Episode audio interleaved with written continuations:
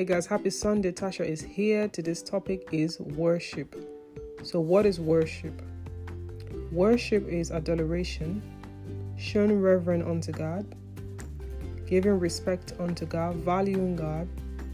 Worship it is not only singing or dancing or giving praises to God, but it is sacrifice, such as money, your time, supporting people in need, that is worship. So in Deuteronomy 28, verse 1 to 12, you can read that for yourself. Praise God. And also you can read Deuteronomy 12, verse 1 to 28. It talk about the worship. When the Israelite, whenever they wanted to worship God, they will sacrifice animals and they will sacrifice food unto God. And worship, it's not about dancing. That is all good. But worship is sacrifice, you worshiping God with your heart in spirit and in truth. But you must not use their food as blood. So that's the command that God was giving to Moses to let the children of Israel know. So true worship overflows the, your praise and your blessings and your gifts and all the promises of God, you will be able to receive it when you worship God wholeheartedly.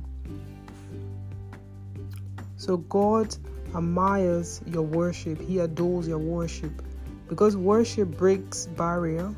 Worship free you from whatever you're going through. It could be sickness, afflictions.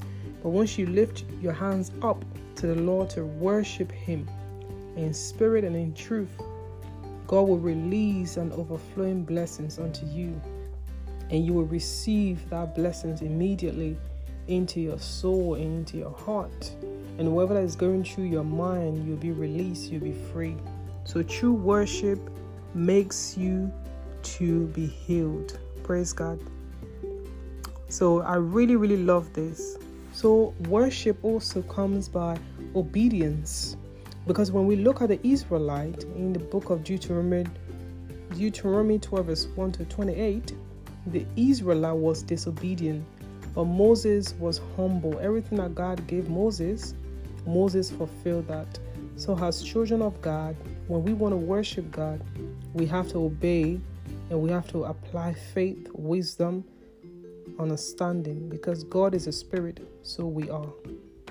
So worship God with your spirit, with your soul, with your mind.